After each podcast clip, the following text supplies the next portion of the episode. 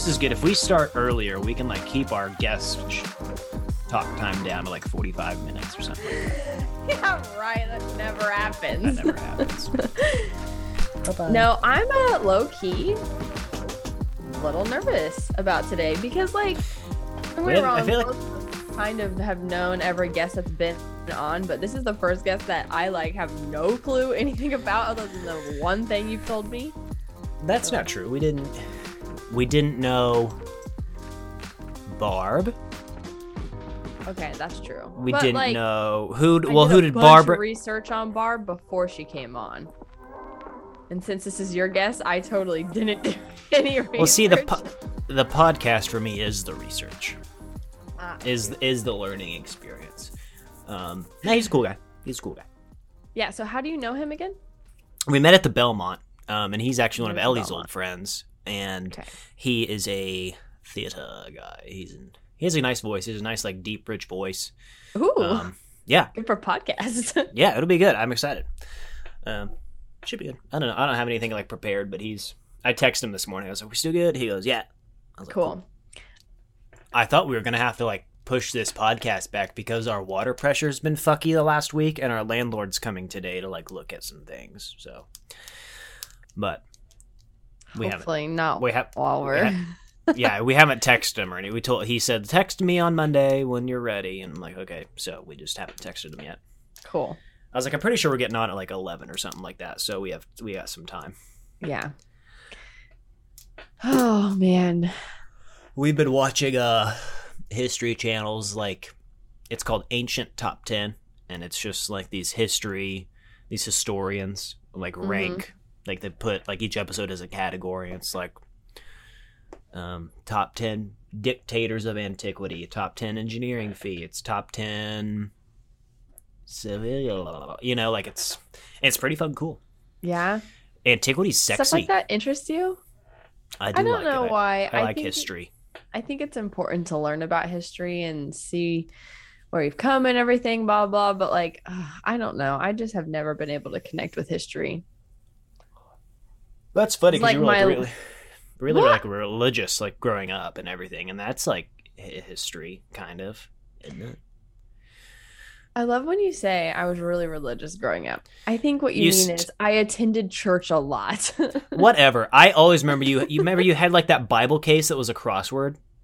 yeah, I And, like, you- that. Yeah, and but you would like do it in Someone highlighter, and gave then that to me. well, regardless, you carried your Bible with you Okay, but I also time. think what's interesting about it is, and I'm not going to say that my experience in the Methodist church was bad or anything. It was great. It was a great community. But like a lot of it, I think had to do with like the sense of community and feeling like I was a part of something, not necessarily the religious aspect of it. You know what I mean? Like when you say, oh, you were really religious growing up, like I really wasn't. I just went to church because all my friends did mm-hmm. and like my family did. And it felt like that's what I was supposed to be doing. Like in eighth grade in First United Methodist Church in Valley, I don't know if they still do it, but you know, you go through this confirmation process where you like confirm that you're gonna.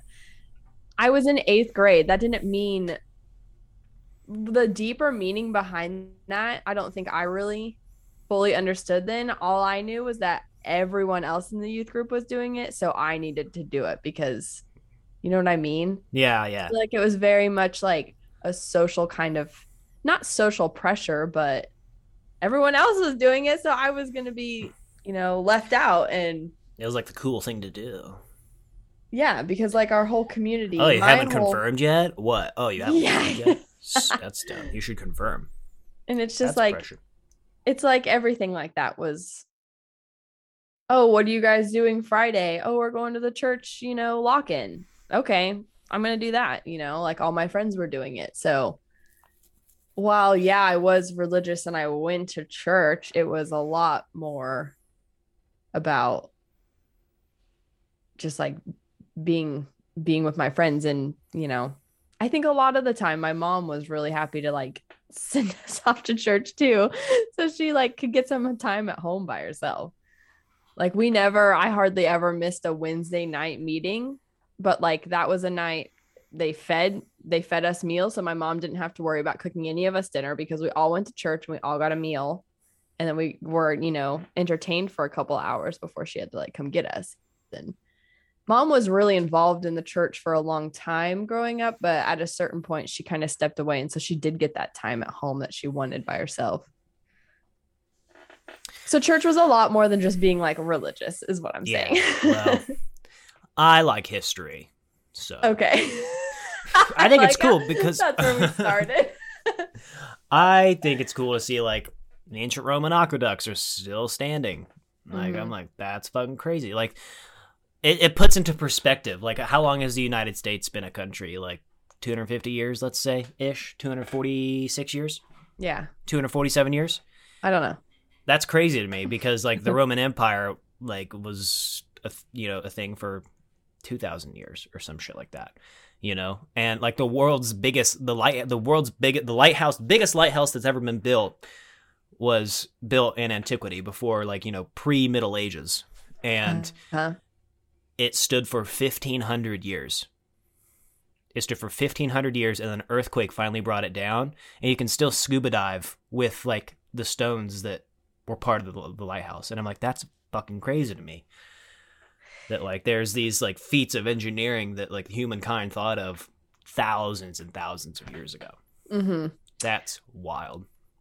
It just it it's sort of just it's a fascination with the incomprehensible on my part because I was like I can't put that I can't Yeah, I don't know and it's crazy. but do you also think? I don't want to be your devil's advocate here or anything. This is obviously what do I know, but do you also think that there's like no one really knows? Like they just kind of make the history up because like they talk about the pyramids, you know, yeah, when humans discovered pyramids. Have we talked about this on the podcast before? maybe, but I get what you're saying. Like, how can we how can we know for sure if like so well, it's like they of discovered the pyramids and someone was just like, oh, well, this was probably like where they buried people. This is probably like someone's tomb. And someone just made that up. Like there was no Whoa. evidence to any of that. Well, that's not true at all. Um, What do you mean? well, people went under and inside the pyramids and found burial chambers and bodies. That's how they were like. I guess people buried people here because Yeah, they found bodies in like, burial chambers. We discovered it. Like we excavated stuff, like the Sphinx too. Like there was. Is that true? It is We true. Like check facts now. fucking, I've been a history Just professor for like two you days watch now. the History Channel, that's what I'm saying is like whoever discovers these things kind of gets to set the story. You know what I'm saying? It's not made up though. There's scientific evidence based from it. Like on the Sphinx, like when it was excavated, like when it was discovered, and then um, they dug it out, the whole body of it, and then at the bottom of it, they found like evidence of rain uh, erosion, erosion from rain, which told like it reshaped his story. Like you're right, it is all theory because it, it you can't like prove That's it. How I'm can you go back and like- ask someone? But like it's pretty it's pretty set in stone. Well, that's not true. I shouldn't say that either because we have ideas, we have strong theories based on the evidence we have exposed to us, and then they'll look at the Sphinx that was like dug out later after these everything's been theorized and see that like oh shit, there's actually like evidence of water decay from rain on the bottom of the Sphinx, which tells us that this land that the Egypt that the Egyptian Empire was built on wasn't always a vast desert. Yeah. No, no, no. I totally get that we can go into a place and based off certain things make assumptions, but that's it's just all they circumstantial. It's circumstantial evidence. You can't prove anything. I mean, because there's a lot of people that don't believe that the pyramids were just don't get me wrong sure toss a body in there it can be a tomb but like they don't believe that it was just a tomb and it's like ever since they discovered them and decided that that's where you know the pharaohs were going to be placed and that's kind of the story they've always stuck to like there's so much more that could be and you're right it uh, we I are mean- both kind of on the same page in the fact that yeah it's all just kind of theories we've we've un- I mean the Rosetta Stone. That's like kind of we've discovered the Rosetta Stone, and then that led us to be able to actually read the writings from that time. That actually Mhm. tells us the stories of oh, it actually did take six complete generations to build the pyramids, and what they were used for. You know, like that it's first of all six generations can you six imagine that generations. Like one guy was like, I'm gonna start building the biggest pyramids of all time. and, And- his his great great great grandkids would have finished it. Is that Something six like that. generations? I don't know. Well, Oh. that's the other thing is like a lot of people don't think that they could have done that back then Right. without some kind of crazy technology that Well, we have an- no idea about. Another you know? thing I'm learning about, like they were really like some of the greatest, like even like today, like the Roman aqueducts that were built. Mhm. Like they have evidence of like monumental, cra- like wooden cranes and pulley systems that they use. Like they've they've unearthed these, you know, fossilized pieces of material that were used for these cranes and everything like that. you Mhm. know and it's fucking wild to me that even on today's standards like the precision that they ha- that they use to build like the aqueducts like over like the aqueducts varied in level you know it just needs to like gravity works in, in amazing ways as well. You just need a very slight decline for water to be able to traverse a certain extent of miles right? And for like the 30 miles that the aqueduct spanned there is for what was it? God damn it. I am quoting this and it's probably not super exact but some something like every like 3000 feet in length there was one foot a single foot gradient difference a decline. Hmm. and that's really really fucking precise and that and especially spanning a span of 30 miles like even by today's standards across the landscape that they traverse to build these things like it would be a monumental undertaking to do. Mhm. it's fucking crazy to me. Like we're so smart. We are so fucking smart. Like people back then weren't fucking stupid. Like we're talking thousand like just a t- two thousand years ago but like how how long did the human brain get to evolve before that? Like we're like back then we were still the most intelligent species to ever hit planet earth you know? Yeah. And like constantly be oh i'm logging in zoom just decided to give me a little bit of trouble says phillip our guest okay. today everyone surprise surprise we'll see what he has to say i'm sure he's like nah humans What's are so smart funny is like antiquity's brought, awesome you brought up the History Channel and like no one is like it's probably not related to like our guest at all. not at all no no no, It's no. a bad thing. well i don't know theater theater the, uh we'll kind of get the hello well, there's a history in theater, I'm sure. we'll see what he like has how to say far about it. back? When was when was Shakespeare's era? oh hello Hello. Hey, how's it going? phillip welcome Thank you. before we let's how do you feel how's everything sounded on your end feeling good Uh, everything sounds good for me. What's behind you? You have like blankets up. Yeah, this is I I haven't gotten to use it before, but I have the uh like sound.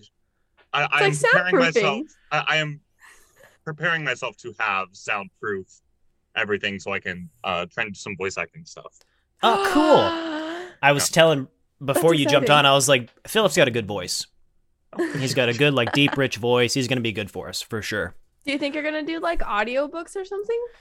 Yeah, I mean some of that, or just any. uh I have no idea about uh you know anime or video games or any kind of that stuff, but How does like how do you how do you even get into that? Like where if you're like, oh, I want to get into voice acting, like That's do just great. Google that. That's a great first question. That's a great first question. Let's hold off for a second here. Let's Oh, get some. Fine. Let's get yeah. I love the excitement. Let's keep up the energy. Let's keep Sure. it up. But uh, we have a guest today here, folks, with us. Phillip Hanson. Is it right? That Han- Phillip Hanson. correct. Yeah. All right, cool. Welcome. I know Philip from the Belmont. Um, he's also an old friend of my girlfriend Ellie, and he's just a really cool guy. He'll rock any pair of pants that he puts on, in my own opinion. I'm sure I'm not the only one who has that opinion. I can promise you that. Um, You mean literally like actual pants or like rolls he sits in? no, he wears pants well. Oh, I appreciate okay. Yeah, he's got like yeah, he's got a good like set of legs on him oh, sure. okay. for Did you sure. expect to get your legs complimented? I, I can't say it was the first thing that I was expecting, um, but I'm He- never going to complain. He expects to hear it. I know he does. Um, but welcome, and he is more more than anything else. I think he, he is a local thespian here in Wichita. Ooh. and yeah, I'm excited to hear his story. So, welcome to the podcast, Phillip Hanson. Thank you. I'm excited, Excited to be to- on. Yeah. So hopefully, I'm- you'll teach us a couple things. Yeah, I'm really excited because I um normally have some idea of kind of who the guest is and whatever. This is kind you're kind of the first guest that I have literally I'm Breanna by the way. Phillip, it's Welcome. very nice to meet you. Um and yeah, so you're I'm I'm I'm a little sweaty. I'm a little nervous. I don't know It's why. like the tables have turned because usually I'm on your like I'm the yeah, one and I in don't your know how you're not sweaty and nervous all the time. Just be cool, dude. Jeez, I you're know, making you're sorry. stressing me out. All right. Anyways, well, Phillip, tell us uh, about yourself. So you guys met at the Belmont like what? How long ago? When did you start working at the Belmont? Shoot, it's been around a year and a half, I think. Uh, Yeah. Since I started. Um, probably started close to the same time. I think I was there a, a little bit before you. Yeah, I have no idea. Uh, so my connection there was Ellie. Actually, Ellie and I had Mhm. worked at a previous restaurant job together, um, and I wanted to get out, and so was looking for another option, and kind of swung over that way. Um, yeah, moved to Wichita a couple of years ago uh, to go to school here uh, for musical theater. Oh, you're not Uh, from Wichita. Where are you from?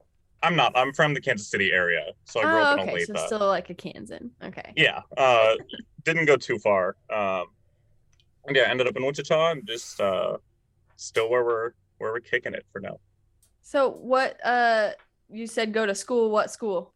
i went to wichita state university um got in through there i uh, didn't do a whole lot of looking around for different colleges um because i actually briefly actually considered dropping uh, doing acting at all. I had this like weird crisis my senior year of high school where I was like, ah, acting, it's so unviable. I need to get a business degree so that I can have a steady job.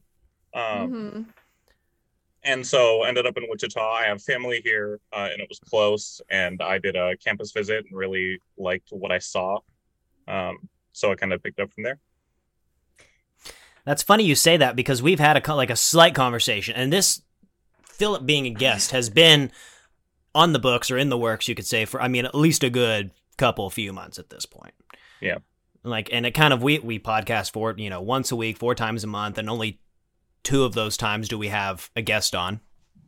So I mean, they can get it. Like I'm talking to uh, Chef right Chef Julian now about coming on, but like he that's not going to be till like the mid July or something like that. It seems like a forever ways away. But we have briefly talked a little bit about, and we had to have we've had conversations, and we tell ourselves like let's hold it off, let's hold off going any further at this conversation for the podcast.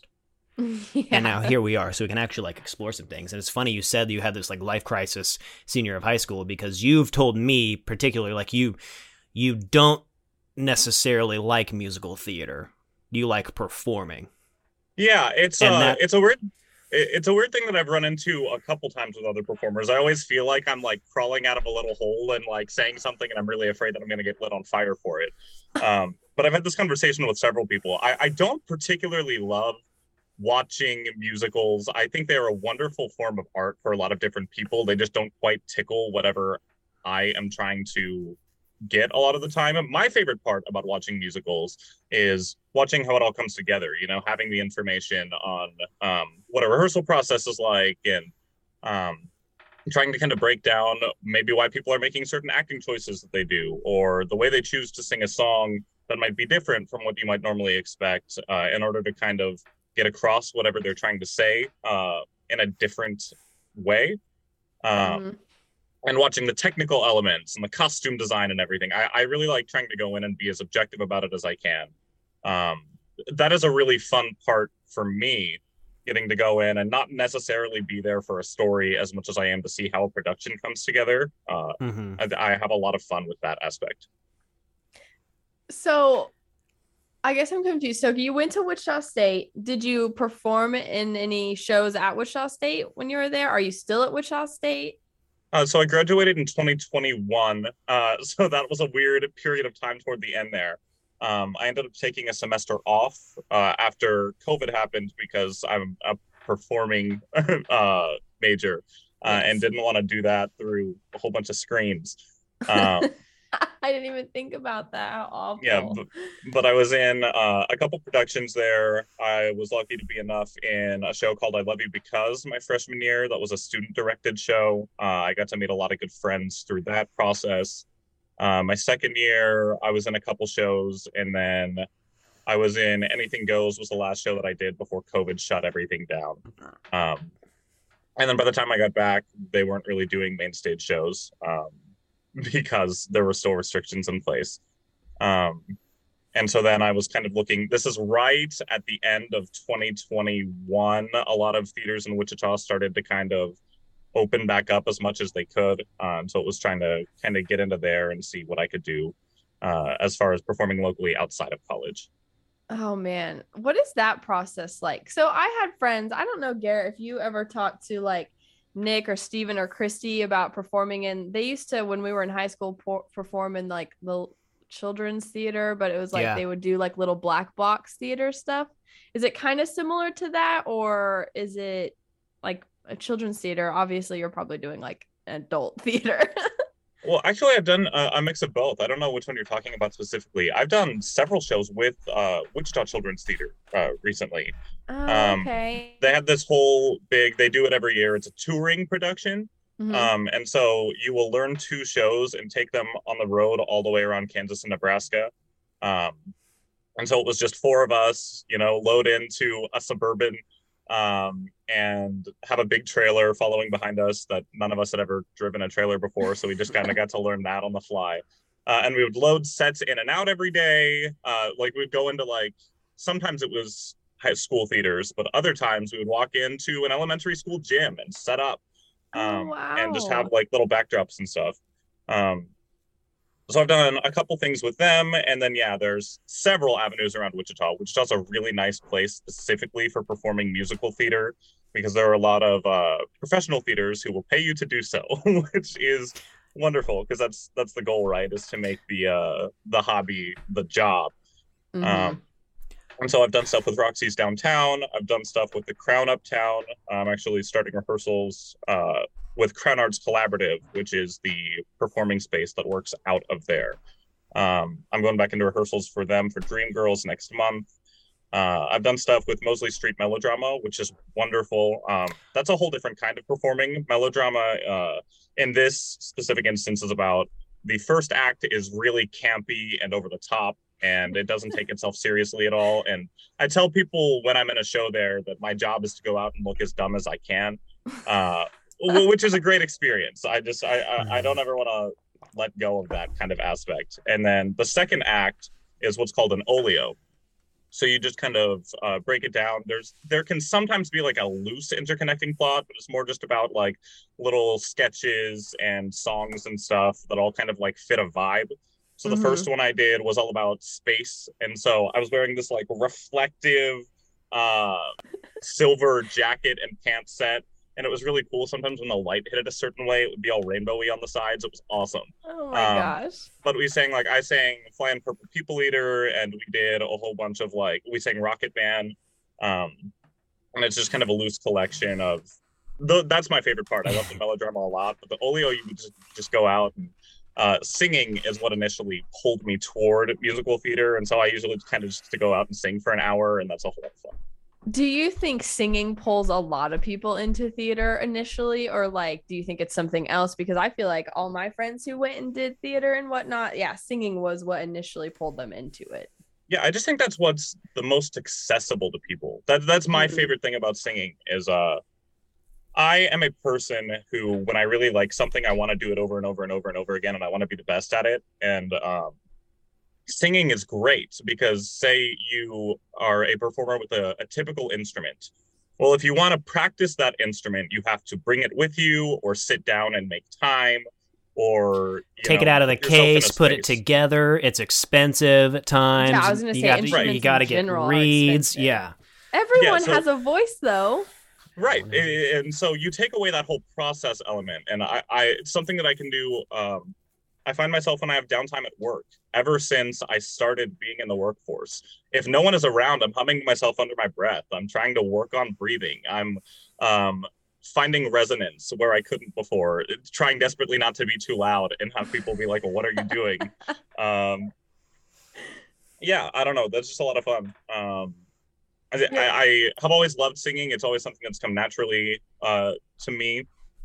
And so it was just an avenue where this is something that I already loved, and then a theater was opening up, um, and my mom pretty much was just like, "Hey, you want to go over and give this a shot?" I uh, I've been too loud my whole life. I've been told that for a very long time.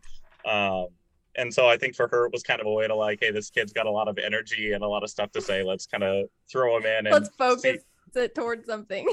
yeah, let's put it to something maybe that's uh, worth it. And I'm I'm very grateful for it. She actually talking about that whole breakdown my senior year. She's the one who sat me down. Uh, she's one of the few parents I know who sat their kid down and was like, "Nah, try to be an actor," because um, she just knew that I really liked it and that I didn't really have another plan, and so she just told me to uh, go ahead and follow what I knew I liked doing. And if I figured out something along the way, then that's great. But why throw it away just because I'm worried about what might happen in five years? And that's something that I've kind of tried to remember. I think That that's definitely better. John Krasinski. Have you guys heard John Krasinski? Yeah, I've I've like heard, that? I have heard that mm-hmm. exact same story. Yes, I know John exactly what you're talking about. Krasinski Wanted to go out and be an actor, and his mom's like, "Yeah, go out. You know, do it for like, you know, at least do it for two years." She was like, "Try it for at least two years." And like three weeks before he landed the office, he was like seconds from going He was like, home. "I'm done." and his mom was like, "No, just, just stick it out a little longer. You're not done with your two years or something like that." And uh, then he landed the office. So Yeah, like no- that is cool that your mom was like that. And it's better because like that. a lot of parents, especially, I mean, in this region, again, we say a lot in this region of the country, a little less progressive than other like coastal towns and everything, who kind of cater to the arts. Um, Mhm. Like a lot of families are kind of the opposite. Like, hey, you you can't. This isn't a like you said. It's not. It's not a viable source of income. You need to make sure that you're taking care of yourself financially. You have a livelihood, and that drains people, man. Mhm. That'll kill the human spirit right there, if you ask me. Yeah, absolutely. It's one of the biggest uh, lessons I think I've learned in my life so far. And I'm very glad that she gave me that advice for a multitude of reasons. But I've learned that I'm a person who doesn't like stability very much. I am totally down to figure out what's going to happen in two weeks because I don't need to know before then. And sometimes I don't even need to know two weeks before. You're very Um, present. so, yeah, just being willing to throw everything away because I was afraid of what might happen. I just try not to live by that anymore. Um, Mhm. my priority number one is always just let's make sure that I'm happy and that I'm treating people well. And as long as I have those two things, I think the rest is going to come. God, what a love guy. I knew this would be a good one. I knew it. I'm glad we stuck this out. Do you think when your mom had that conversation with you, she was also real about like it's going to be a struggle? Like, did she talk about that kind of aspect of it too? Like, you you should pursue this thing, but don't like sit here and imagine that it's going to be easy.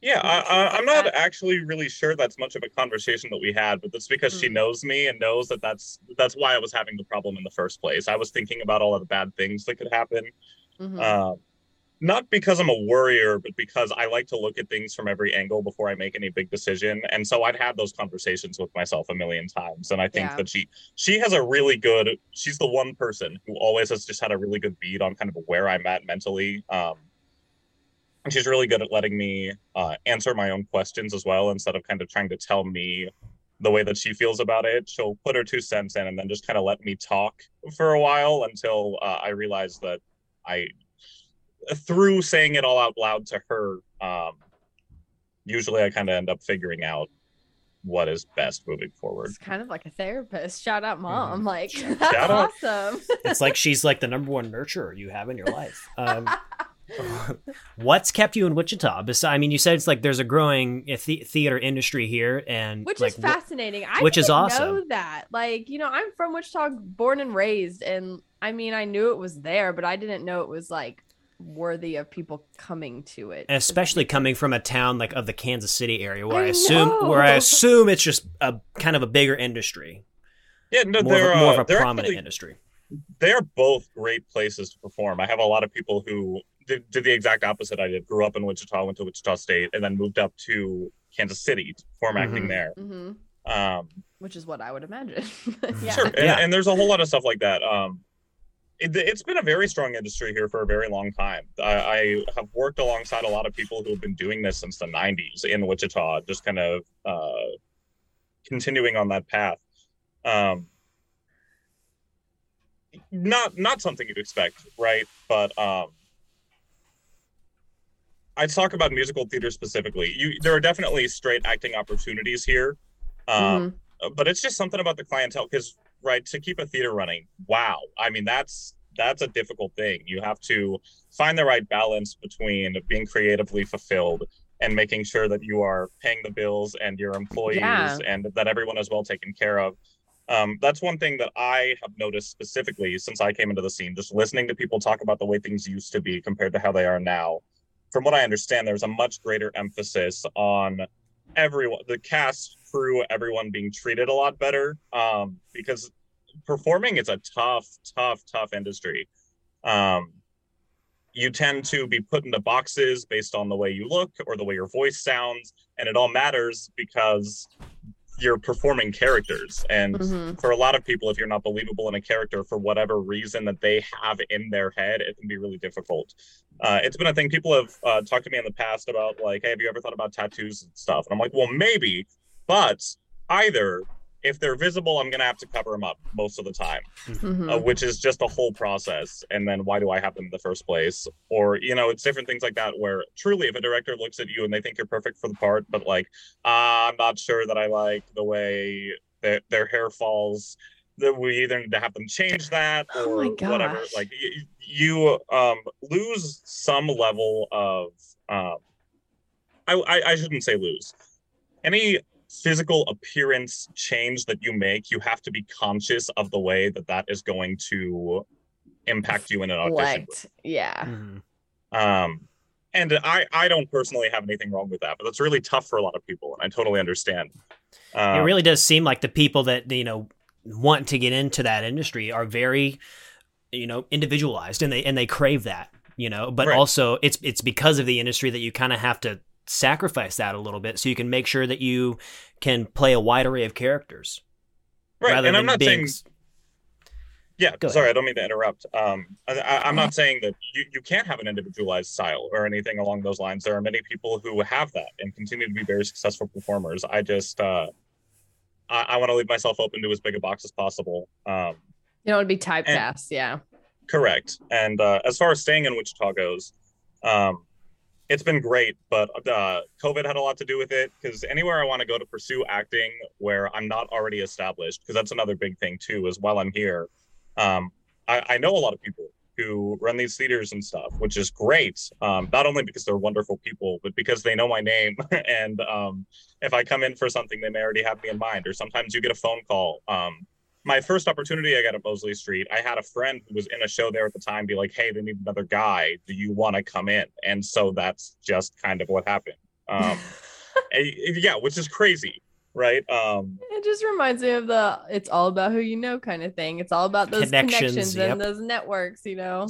specifically within theater scenes that is you're never going to get away from that and it, it's a tricky thing right because um obviously you deserve to be rewarded for the connections that you made and the people that you've spoken to and any good work that you've done in the past that should stand with you uh, but it can be very difficult sometimes uh, to break in to a theater scene in a new town you got to be in the right place and be right for the role and they can't already have decided who's going to play it because that happens a lot Mhm. Yeah. um, so that can be an obstacle to overcome. Um, and so going and establishing myself somewhere else, I wanted it to be in a big place, somewhere that I felt like maybe I can do this entirely for a living one day because it is part of my income right now. But obviously, I'm at the Belmont and I'm taking. I was uh, gonna ask if the Belmont was a means to an end. I think we all have those jobs, and people who are trying to pursue certain things have jobs that are a means to an end to pursue something else. Mhm. Sure, and I, I think Yeah. there's going to be that for a lot of people. I'm very lucky. I'm one of the the rare few who actually really enjoy serving and is also a performer. Usually, you're absolutely correct. It's a means to an end. Um, serving jobs are great for flexibility, and you can be Mhm. like, "Hey, I'm going to be unavailable all these nights for an entire month, but I can do a couple weekend shifts, and that's okay." Um, but I, I don't know. I, I, I it's something about getting to see new people every day and having it be a different experience. And there's always something. I'm moving. I'm not stationary. I don't like to be stationary very much. and you're Um, presenting yourself Correct. Yeah. Yeah. that- like in an aspect More you are networking.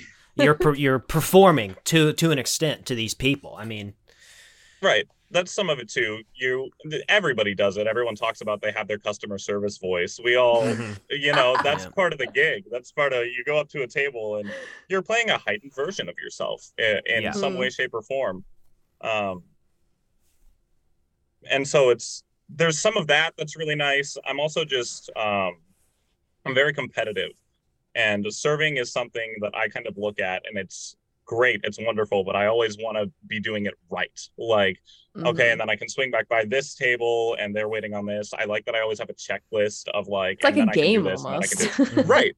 Um, I've actually thought about it for a long time. I uh, play a lot of video games, and I have this fast food jobs specifically. I've worked those in the past. Make for fantastic video games because there's a lot of small tasks that you can do very quickly, and you're working with other people. Mhm. Um, but yeah, you are absolutely correct that normally uh, s- serving would be a means to an end. Um, but I'm at the Belmont it specifically, though. That's nice. Yeah. at the Belmont specifically, it's uh I say a lot. It's the first job I've ever had where I like most of my coworkers, which is really refreshing. Um, and it's not against anyone I've ever worked with in the past. It's just a very specific vibe. Um, it's Garrett nice. has nothing but high things to say about the Belmont, so it's obvious whatever they're doing there is working. yeah, it's a it's a very well run establishment, and they just it, I, I have I've run into a lot of places in the past where particularly you get to management, and I have an old manager from an old restaurant job that I refer to as Mr. Krabs because just every everything was always about like Money. maximizing profit, and you could you could see in this person's eyes that anytime they were considering like ah do we make cuts or whatever like they weren't looking around and seeing a bunch of people who were working they were seeing dollar signs floating around everywhere Mhm. Mhm. uh, and, and i've never felt that way at all uh, at the belmont Well, I think it is interesting that, I mean, I shouldn't say jobs with a means to an end, but jobs where you're trying to pursue something outside of it, the flexibility aspect of it is huge. Oh, Just being absolutely. able to like create your own schedule because you do have this thing you are trying to build outside of this job. It's not like you don't care about the job at the Belmont, but like the flexibility they give you to pursue this dream you have is essential, I think, in pursuing that dream, you know? right. Service and it's industry is have make- great. oh yeah It's just Uh, you don't you can leave everything at the door. There's nothing going home with you at the end of the night. That's always what I said. Why I stuck with it for so long. It's like I don't have to worry about it when I'm not there. Not that I didn't sometimes, but you know, like no two nights are the same, and that's also refreshing. hmm Right. And you get to uh, serving specifically, you know, a lot of jobs you're pretty isolated from everyone else, even if you're in the same building. You're always talking to the other people on the floor. And the Belmont specifically is really, really huge on team service. And so making sure that other people are doing okay in their sections. Um, so that's a nice aspect. You just kind of get to have another group of people that you know and can talk to about things. Um, and anytime there's downtime, you know, you're downstairs like doing all of your folds and you can just have a conversation for a little bit. Um, Folding linens, yeah, Breanna. I I I got that. Okay. Okay, sorry. Just, and then uh yeah i don't know it's all nice and the flexibility is something you got to be real with up front too every time i walk into another job interview which obviously it's been a while um but i have to make it clear like hey i'm here and when i'm here i'm going to be the best employee that i can be however this thing is going to come first any scheduling Mhm. things that i need like as, if you say that you need two weeks uh, notice before I do anything, I will give you those two weeks, but it is going to take precedent. And there have been times, I mean, I was touring around Kansas for several months. I could not be in as much, and they were very understanding of that. Um, and it's just something that you have to make very clear up front. Yeah. What do you think your favorite to this day production that you've been a part of has been? And what about it was your favorite part? Like what what makes it stand out to you? Yeah, that's another thing that's great about performing is that uh, every show is very different. You're working with an entirely Mm. separate, different group of people. Um, you're working with different material. You're playing a different character. Uh, I get dunked on for this a lot in the theater community. One of my favorite shows of all time is Seussical the Musical, and it's because it's just nonsense and the music is really great. It's based on the works, uh, works of Dr. Seuss. Um, and I just think the music is wonderful, and it's it's not trying to be anything that it's not. It understands that you are here to be like, oh look, it's the Cat in the Hat. Oh look, it's Mayzie La Bird. You know, like that is Mhm. exactly what it presents itself as. And it's so much fun to be in. I've done it twice. In high school, I played Horton the Elephant, which was a lot of fun. That was my first like the I, main character lead role that I ever got to play. So that was very special to me. um, that was just a lot of fun. I, I, I like Horton too. He's just he's this little guy who just always is looking out for people who can't look out for themselves. Um, he's wonderful. And then the second time, um, I did it in college, and I was in the ensemble, and I played. I believe I don't remember off the top of my head, but it was seven or eight different characters. And so I was just running around crazy the whole time, running off stage, changing clothes. Like we had one base set of clothes, and we would do different accessories over the top to symbolize different characters. Throwing off an old jacket, putting on a new one. Um, I was a monkey. I was a fish. I was like a an army cadet, it, and just so much frantic energy. That set was awesome too. Instead of having like a normal set, they built us like a jungle gym on stage with fire poles to go down and platforms of all different levels and scaffolding that you could climb on underneath. Um, It's like a jungle was my gym. favorite. That sounds yeah, like that fun. sounds fun. it was so sick.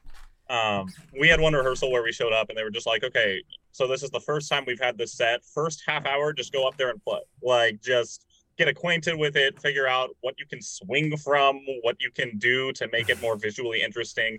It was really cool to watch big ensemble numbers because there'd be a lot of people on the ground, but people would pop up onto different uh, like scaffolding levels and stuff. It was really, really cool. But before you go play, everyone sign these waivers that say you won't sue us for. yeah there's there's saw. definitely some of that there um not any paperwork but you you, you assume uh in theater there's always a risk of something like that just like in anything else uh, our program director at the time linda starkey uh, shout out wonderful Shout out. Shout out.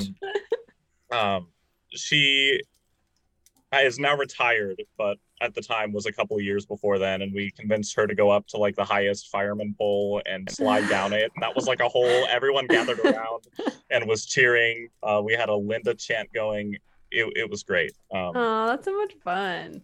I have so many questions rolling around in my head.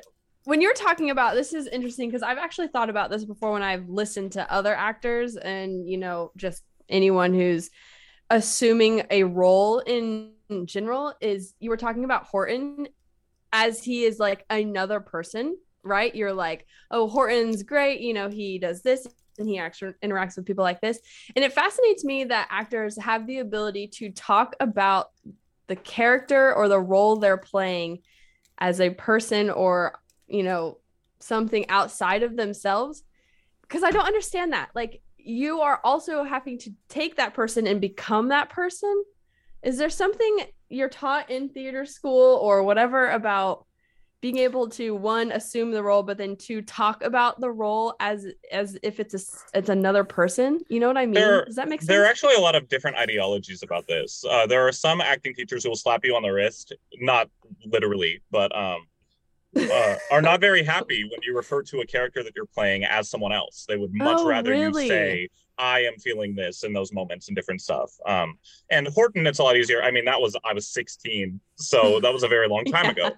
Um, and so it's a lot easier to separate. Uh, I find myself falling in and out every once in a while of saying me or they or you know whatever. Um, and that Like, goes down to. Yeah, does it you go. help you does it help you like conceptualize the character or like decide how you're going to play the role if you can kind of separate yourself from it and see them Like, from a What's your process of like, immersion like? Is yeah i'm so fascinated your by it. particular one?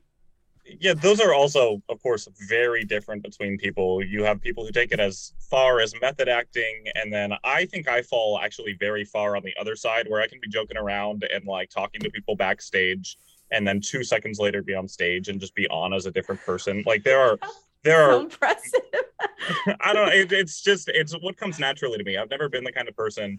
Um, you do tons of different acting exercises and classes because people have very different ideas of what's going on, and depending on who the instructor is, you're going to be getting much different uh, experiences. I've had a lot of um, acting teachers in the past encouraged me to build out like full backstories for no Mhm. matter who your character is, you should know where they've come from and what was their childhood like and what are they um what what were they thinking about three weeks ago and i think some of that is applicable I, i've never felt the need to take it quite that far Mhm. um, I- what is much more important to me is getting a script and understanding how that character, uh, how the writers wanted them to be portrayed, and whether or not I agree with that, um, or like Ooh. what kind of different spin I can put on it that feels more right to me. I don't know. Um, and you have to be conscious of that too and you have to be willing to change it on the fly like in the middle of an audition setting or something if you go up and you do one read and you don't, really don't think the director liked what you were doing you have to be willing to show them a completely different version of the character that you just played um, and that comes from their understanding too of hey this is an audition setting maybe this initial thing didn't work but maybe there's something else that will um, Mhm. That sounds that can be stressful. difficult. I was gonna say, how do you tame? Like, do you keep like your self consciousness or like nerves down? Has that just been something that's kind of diffused over time? Do you still feel that way a lot when it's time to audition?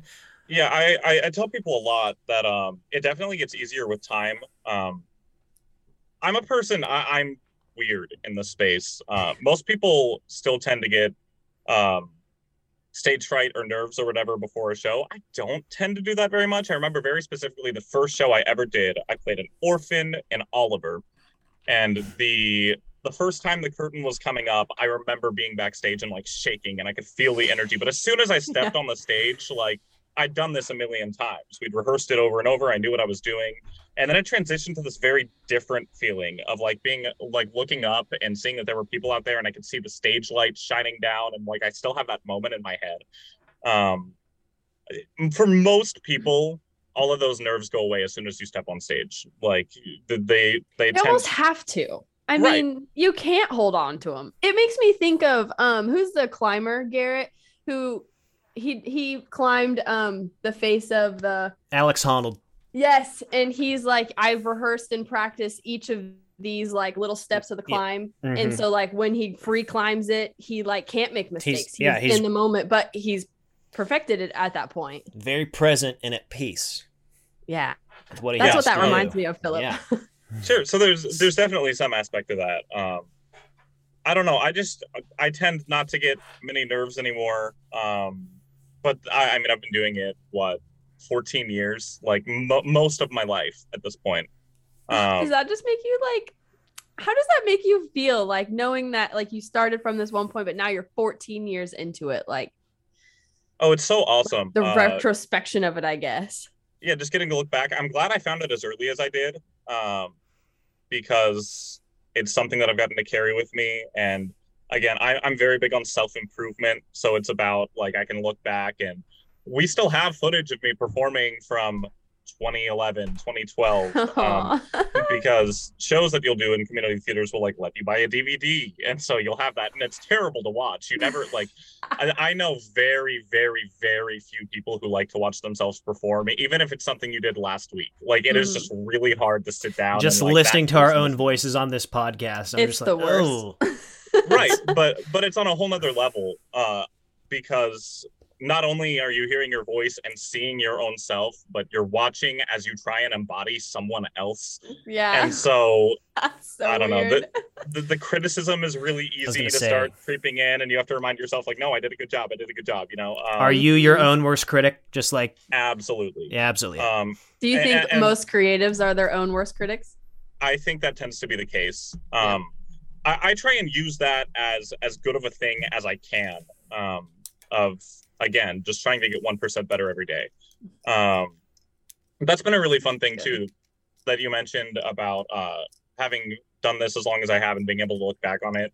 Um men's voices tend not to fully develop until they turn 25 um and so really? I didn't yes. know that.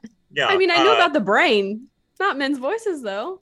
Yeah and women i don't remember exactly because that was never obviously as um interesting to you I I haven't met a woman for a while, so uh, right um it, it just didn't apply to me i guess um Mhm. and so not only am i improving in my technique and the things that i'm learning um and different ways to apply my voice but it's still I mean, I'm nearly finished, but it's still developing. It is still, I, I find myself going back and singing songs that I sang two or three years ago. And just they feel entirely different. If I haven't touched something in a while, it is so, so fun to get my hands back on it.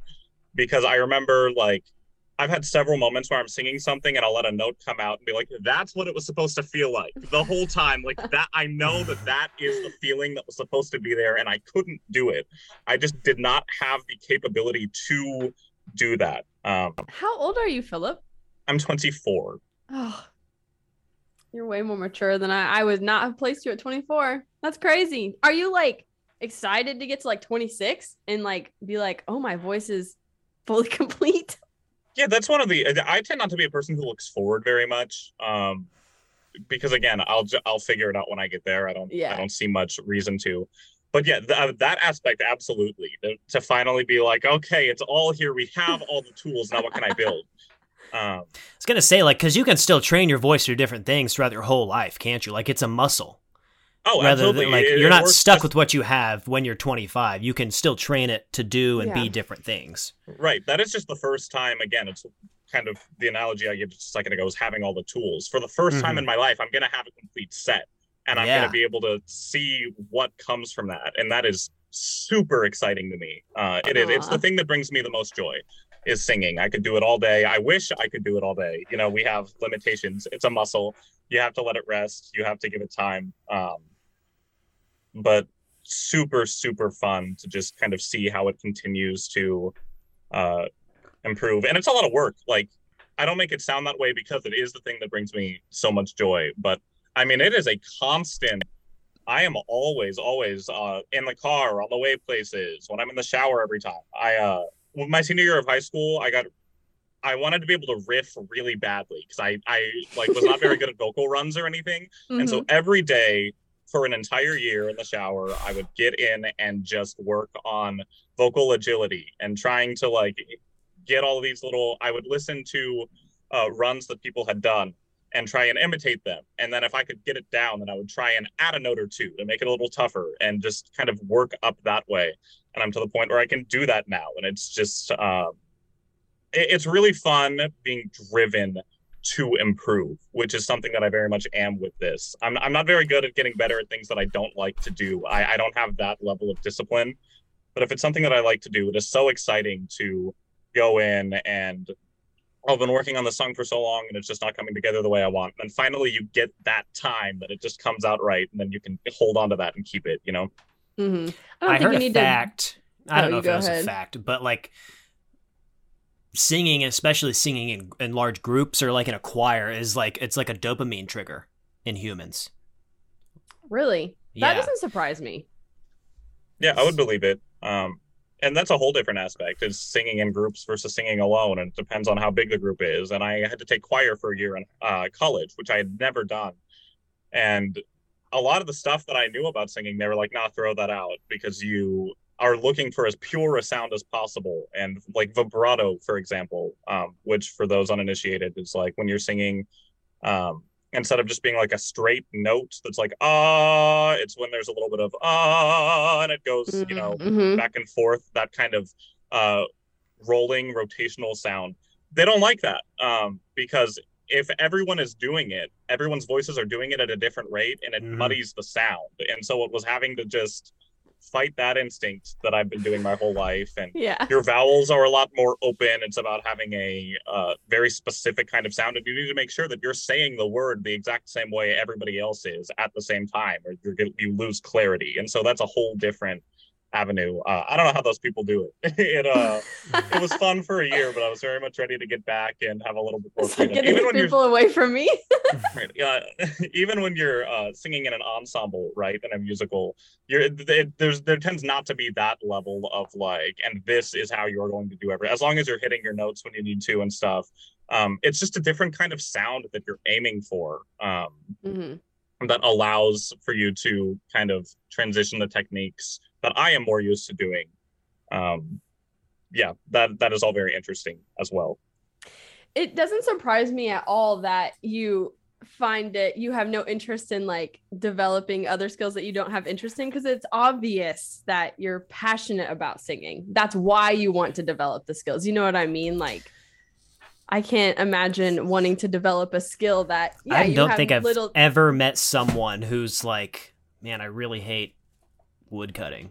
I'm gonna get better. but i'm gonna get Like, better yeah, at it I've never Yeah. met someone I think it who's done that, your who's likes that. passion of singing that you want to get better at it. You know, I think it speaks to a higher understanding of yourself and like what what you really care about and improving in yourself too. Sure. Yeah. No, all of that is really great. And again, it just it, it brought me into something um, that I wouldn't have gotten to experience otherwise, which was the whole acting side of it. And there's Mm-hmm. that third pillar of dance, which I tend to I I like to call myself dance. in the industry what is known as a great mover. I can move, I can do the choreography you give me, but I am not going to come out here and do six pirouette turns in a row. Like it's not going to happen. um that is kind of that is the one aspect of theater that's kind of a pill that I swallow. Like, okay, it lets me do all of this other stuff, and so I'm okay with it.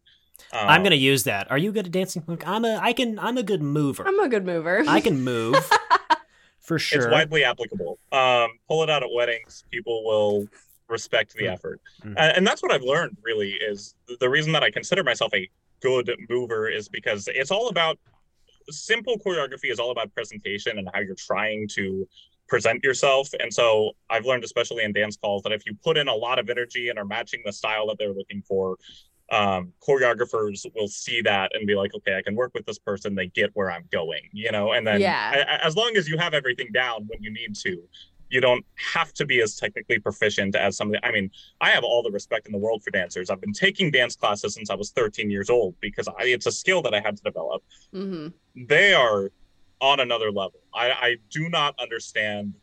Uh, I talk about discipline. the discipline that you need to have with your whole body um, is crazy. Um, and stretching every day, several times a day, and working on, oh, I'm very, very slightly off kilter. I need to fix that. And then that is like, even just doing a turn completely upright and on your center is something that takes years to develop hmm um, and it's something that you take for granted when you're just watching it but so so much work we feel that. You're Uh, talking to two ex-competitive cheerleaders whose yeah, lives okay. was eight counts in choreography, and yeah. Yeah. Christ, never. You get the just hustle. Forget I said it. I don't want to think about it. I don't want to think about it. But I do Yeah. really appreciate your kind of viewpoint on it in the sense that you're a great mover. You may not be like the you may not be like the best dancer in that thing, but if you have great energy and you show them you're willing to try, like that will that will take you far. I mean, I've noticed it, like- coachability, like that's a big thing. Like at nightclubs, if you see the people who like say they can't dance, they're they're so shy about it. They're so in their own head about looking stupid that Mhm. like the very like the actions of being shy of like dancing small within yourself is the problem. right. Yeah. it's about it's about finding your charisma and whatever way that looks like to you and playing to it and uh putting yourself out there. People respond to people who put themselves out there and are confident and even Mhm. if you can fake it for a little bit i don't know. It, it, it goes a long way. That's we went crazy. we went to we went to dancing a couple nights ago uh with for a friend's birthday party and we do not go out at anymore like at all. Like we are like we're 27 years old you know? And so and we don't drink either so it was not fun um just kidding ethan if, and sarah if you're listening it was a good time it was a little overwhelming but i just want to say i'm tooting my own horn i didn't get the justin timberlake look-alike comments until i was on the dance floor that's all i'm saying You're a Yeah. great dancer. i'm a good mover, It's because thank you do put I'm a good mover. That's so funny. I do have one more question for you, Phillip. When it comes to working with, you know, directors and production and whatever, um, how far do you think you are willing to take it when it comes to like your opinions on the role or like what you should be doing or how you should, you know, move across the stage? Like, do you like to kind of push or do you have a lot of directors that just kind of want to tell you what to do? Like, what do you prefer? I would like to piggyback off this question and combine it in because this is my last question as well. Like, w- do you care to direct in the future at all, more so than being Ooh, on yeah. stage? But start with mine. Mine was more important. Answer both those at the same time. Okay, let's see. Now, um, as far as working with directors and stuff, the director at the end of the day is the person that everybody answers to. That is their job. That doesn't necessarily mean that they are better or more important than anybody else, but their job is to bring everything together. That is what they have been brought on to do. Yeah. Um, you definitely want to have your own say in things, and that um, honestly, I find the best time for that is in your auditions and your callbacks and your initial rehearsals before they really start like putting themselves in and giving creative input because early on it tends to be much more about and this is what we're doing and let's learn our lines and let's learn the music and this and is like where play and like figure it out. Yeah. yeah um and so that's your time to kind of show them your homework and you can have discussions about that uh, Mm. and exactly what you have in mind for the character um, i love working with directors i am one of those people that i know for certain i am much much better with direction than i am without i can give you something and i think it'll be good but if you can get another set of eyes on it they can help you understand maybe things you didn't realize that you were doing or things you could lean harder into um, Oh, that's such a good skill for you to have. Oh my gosh. Not a lot of people have that, you know. Well, it's it's super important. That's uh we say all the time in this industry like You know, it speaks to Saying hu- your humility a little bit because I mean, how Yeah. is kind of It's a hard to be for like critiqued. People Yeah. don't like it.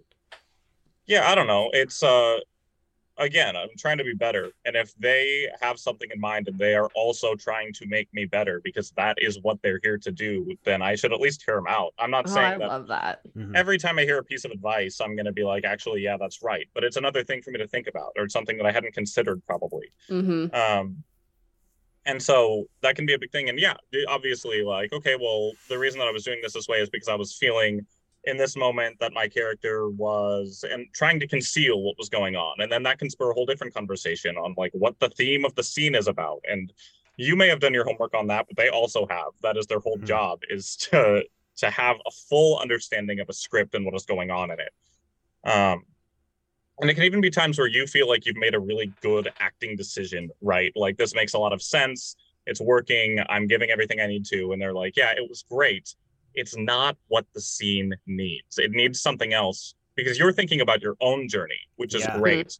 But I need you to have this response so that this person can feel this way so that it makes more sense going forward. And like, it, it that's a whole God, it's like a puzzle. set of skills. right um, and then you're you're not talking about bringing in what the lighting is going to look like or what the set is going to do because a lot of the time you don't have the set until like a week before the show. And so you're doing things like there will be areas taped off on the ground of like and this is where this riser is going to be but until you can walk up onto the riser like it's going to feel different. Um, hmm so there's some of that. Um but yeah no that's another tool that's that is someone who is trying to help me do the best job that i can um For that like specific production, even, you know, Mhm. right not Um, even like all, you know, it's just, yeah, that's, I love how you look at that. That's awesome. yeah uh, i don't know i just think it's important um and if they have put me in a role clearly they saw something that i'm doing right so i know that like i'm doing a good job which can be a hard thing to remind yourself of sometimes especially like i don't know i just haven't gotten very much direction on this scene i feel like i'm doing okay but i, I don't know maybe they haven't said anything yet because they don't know how to fix it or um it's something that you just you That have to like constantly Personal mind games. Oh my Mhm. gosh.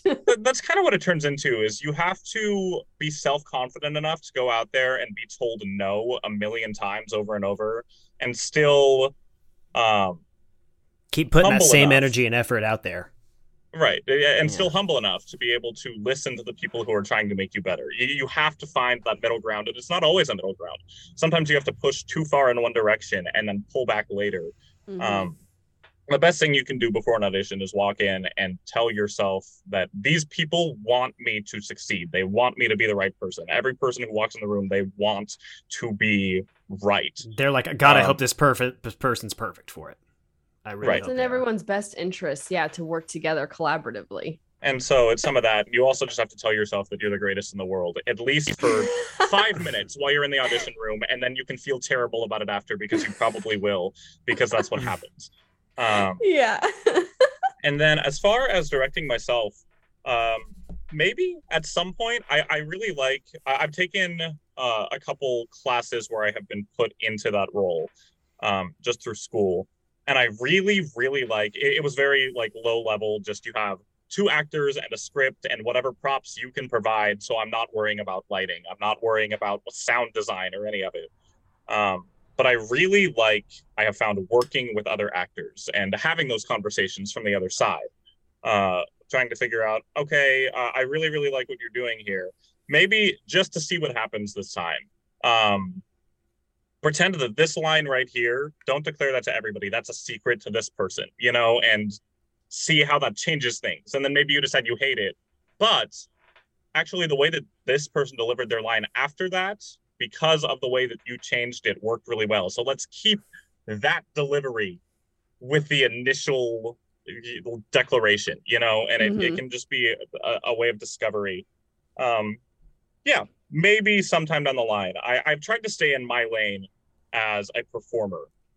Um, there are a lot of people who like oh, okay, so you perform. All of these places are like dinner theaters, right? So have you ever thought about serving there? And I'm like, absolutely not. I don't ever want for a second to for someone to look at me and be like, okay, I could put him in my show, but we're kind of short staffed right now. I have something else that I can use him. He's for. also a good server, so we'll put him. We'll put him on the right. serving I, floor. I don't ever want that to be an option because performing is what I want to do. And like I've been given mm-hmm. opportunities to like, hey, do you want to come on and do some or like learn some lighting from us. And i'm like i'll learn but i'm not going to like I, I, I don't want to be proficient enough at anything else that i'm the person that they would go to for that because that's taking time away from me being on stage. Um, oh you're so driven. Fuck i'm like oh i love it.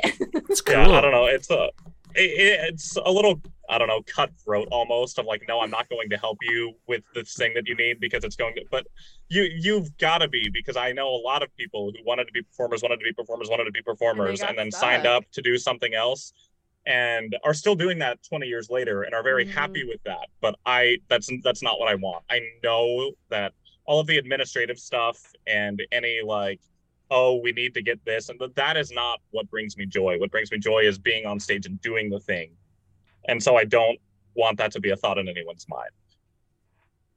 That's awesome. This is awesome. I can't believe an hour's gone by. I know. We're kind like of already up. So many questions at you so quickly. And you kept up, man. I don't know what to say. I'm good at talking. That's what I do. Thanks for joining so, us this week. Oh, we're still gonna keep. Have any like shows coming up like that you can highlight, oh, yeah. or is there anything going on in your life that you want to like let people know about? This isn't gonna come out for probably like a month, but you're good. So uh, by the time this comes out, then we should be very close to. Oh no, I will be beginning rehearsals for Dreamgirls uh, with the Crown Arts Collaborative. I'm in the ensemble of that. I'm really excited. Um, ensemble tracks are such a different beast, uh, and it's just really fun to like dive in and be part of a group. Um, and then after that, I will be at the Mosley Street Melodrama here in Wichita for their Halloween show. I think that opens mid September and runs through the end of October. Uh, I'm really excited about that. And then we will see what else is on the horizon. Thank you so yeah. much for coming on this podcast. You were incredible. I learned so much, mm-hmm. and I kind of very insightful. I don't live in Wichita anymore, and I can't come to some. I can't come to some of these shows. When I come and visit, we'll have to go do something, Garrett. We'll yeah, there's always local theater. I mean, mm-hmm. wherever you can support it, it's nice to get out and just see. And I think it's something that uh, people don't think about super often. Yeah. Um, that's great. Yeah, I was super glad to be on. Thanks for having me. Yeah, awesome. Well, I'm, I do not know when you see Garrett next, but it was really nice to meet you and have a good rest of your Monday. Yeah, nice chatting with you. You as well. Thank you. Bye, Bye. Phillip. That was a good, that was a good was awesome. one. Yep. He's awesome. So you met him through the Belmont, through yep. Ellie, kind of. Yep. And that, yeah. I wonder if he knows like Nick Reese. We should have asked him. Well, I, well, I first considered when we were first trying to think of guests and everything. I thought of Nicholas Reese. Shout out if you're listening. We should have him uh, on.